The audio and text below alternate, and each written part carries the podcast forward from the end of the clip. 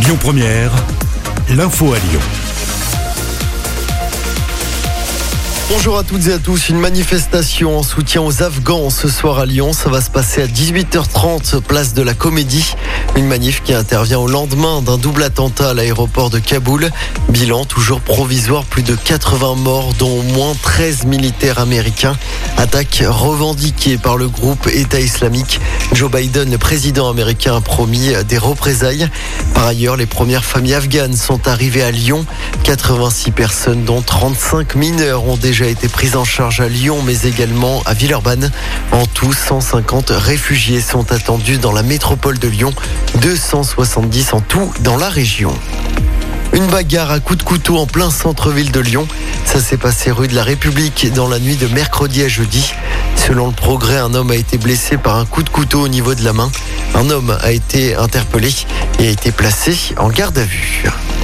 À Villeurbanne, deux blessés lors d'une collision entre un bus TCL et un tramway. Ça s'est passé ce matin vers 8h à Charpennes. Les pompiers ont pris en charge deux personnes, un homme et une femme. Ils ont été transportés à l'hôpital en urgence relative.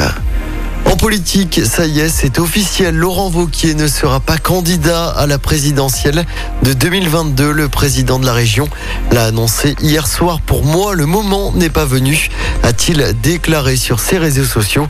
Laurent Vauquier ne veut pas ajouter, je cite, de la division à la division. Utiliser la musique comme levier de la solidarité, c'est l'objectif d'un tout nouveau festival. Un festival mobilisé contre les violences intrafamiliales.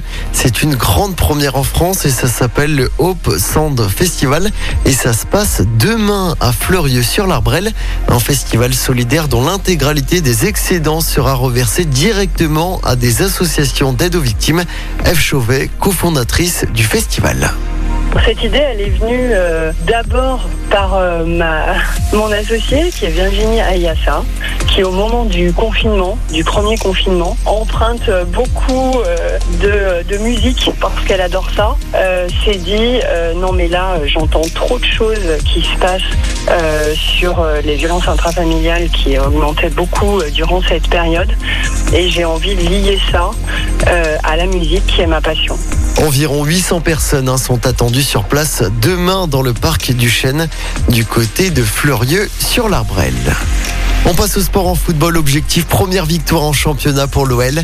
Les Lyonnais actuellement 16e du classement et en difficulté se déplacent ce soir sur la pelouse du FC Nantes. Coup d'envoi du match à 21h.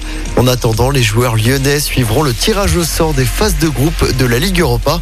Le premier match se déroulera le jeudi 16 septembre. Écoutez votre radio Lyon Première en direct sur l'application Lyon Première, lyonpremière.fr et bien sûr à Lyon sur 90.2 FM et en DAB+. Lyon Première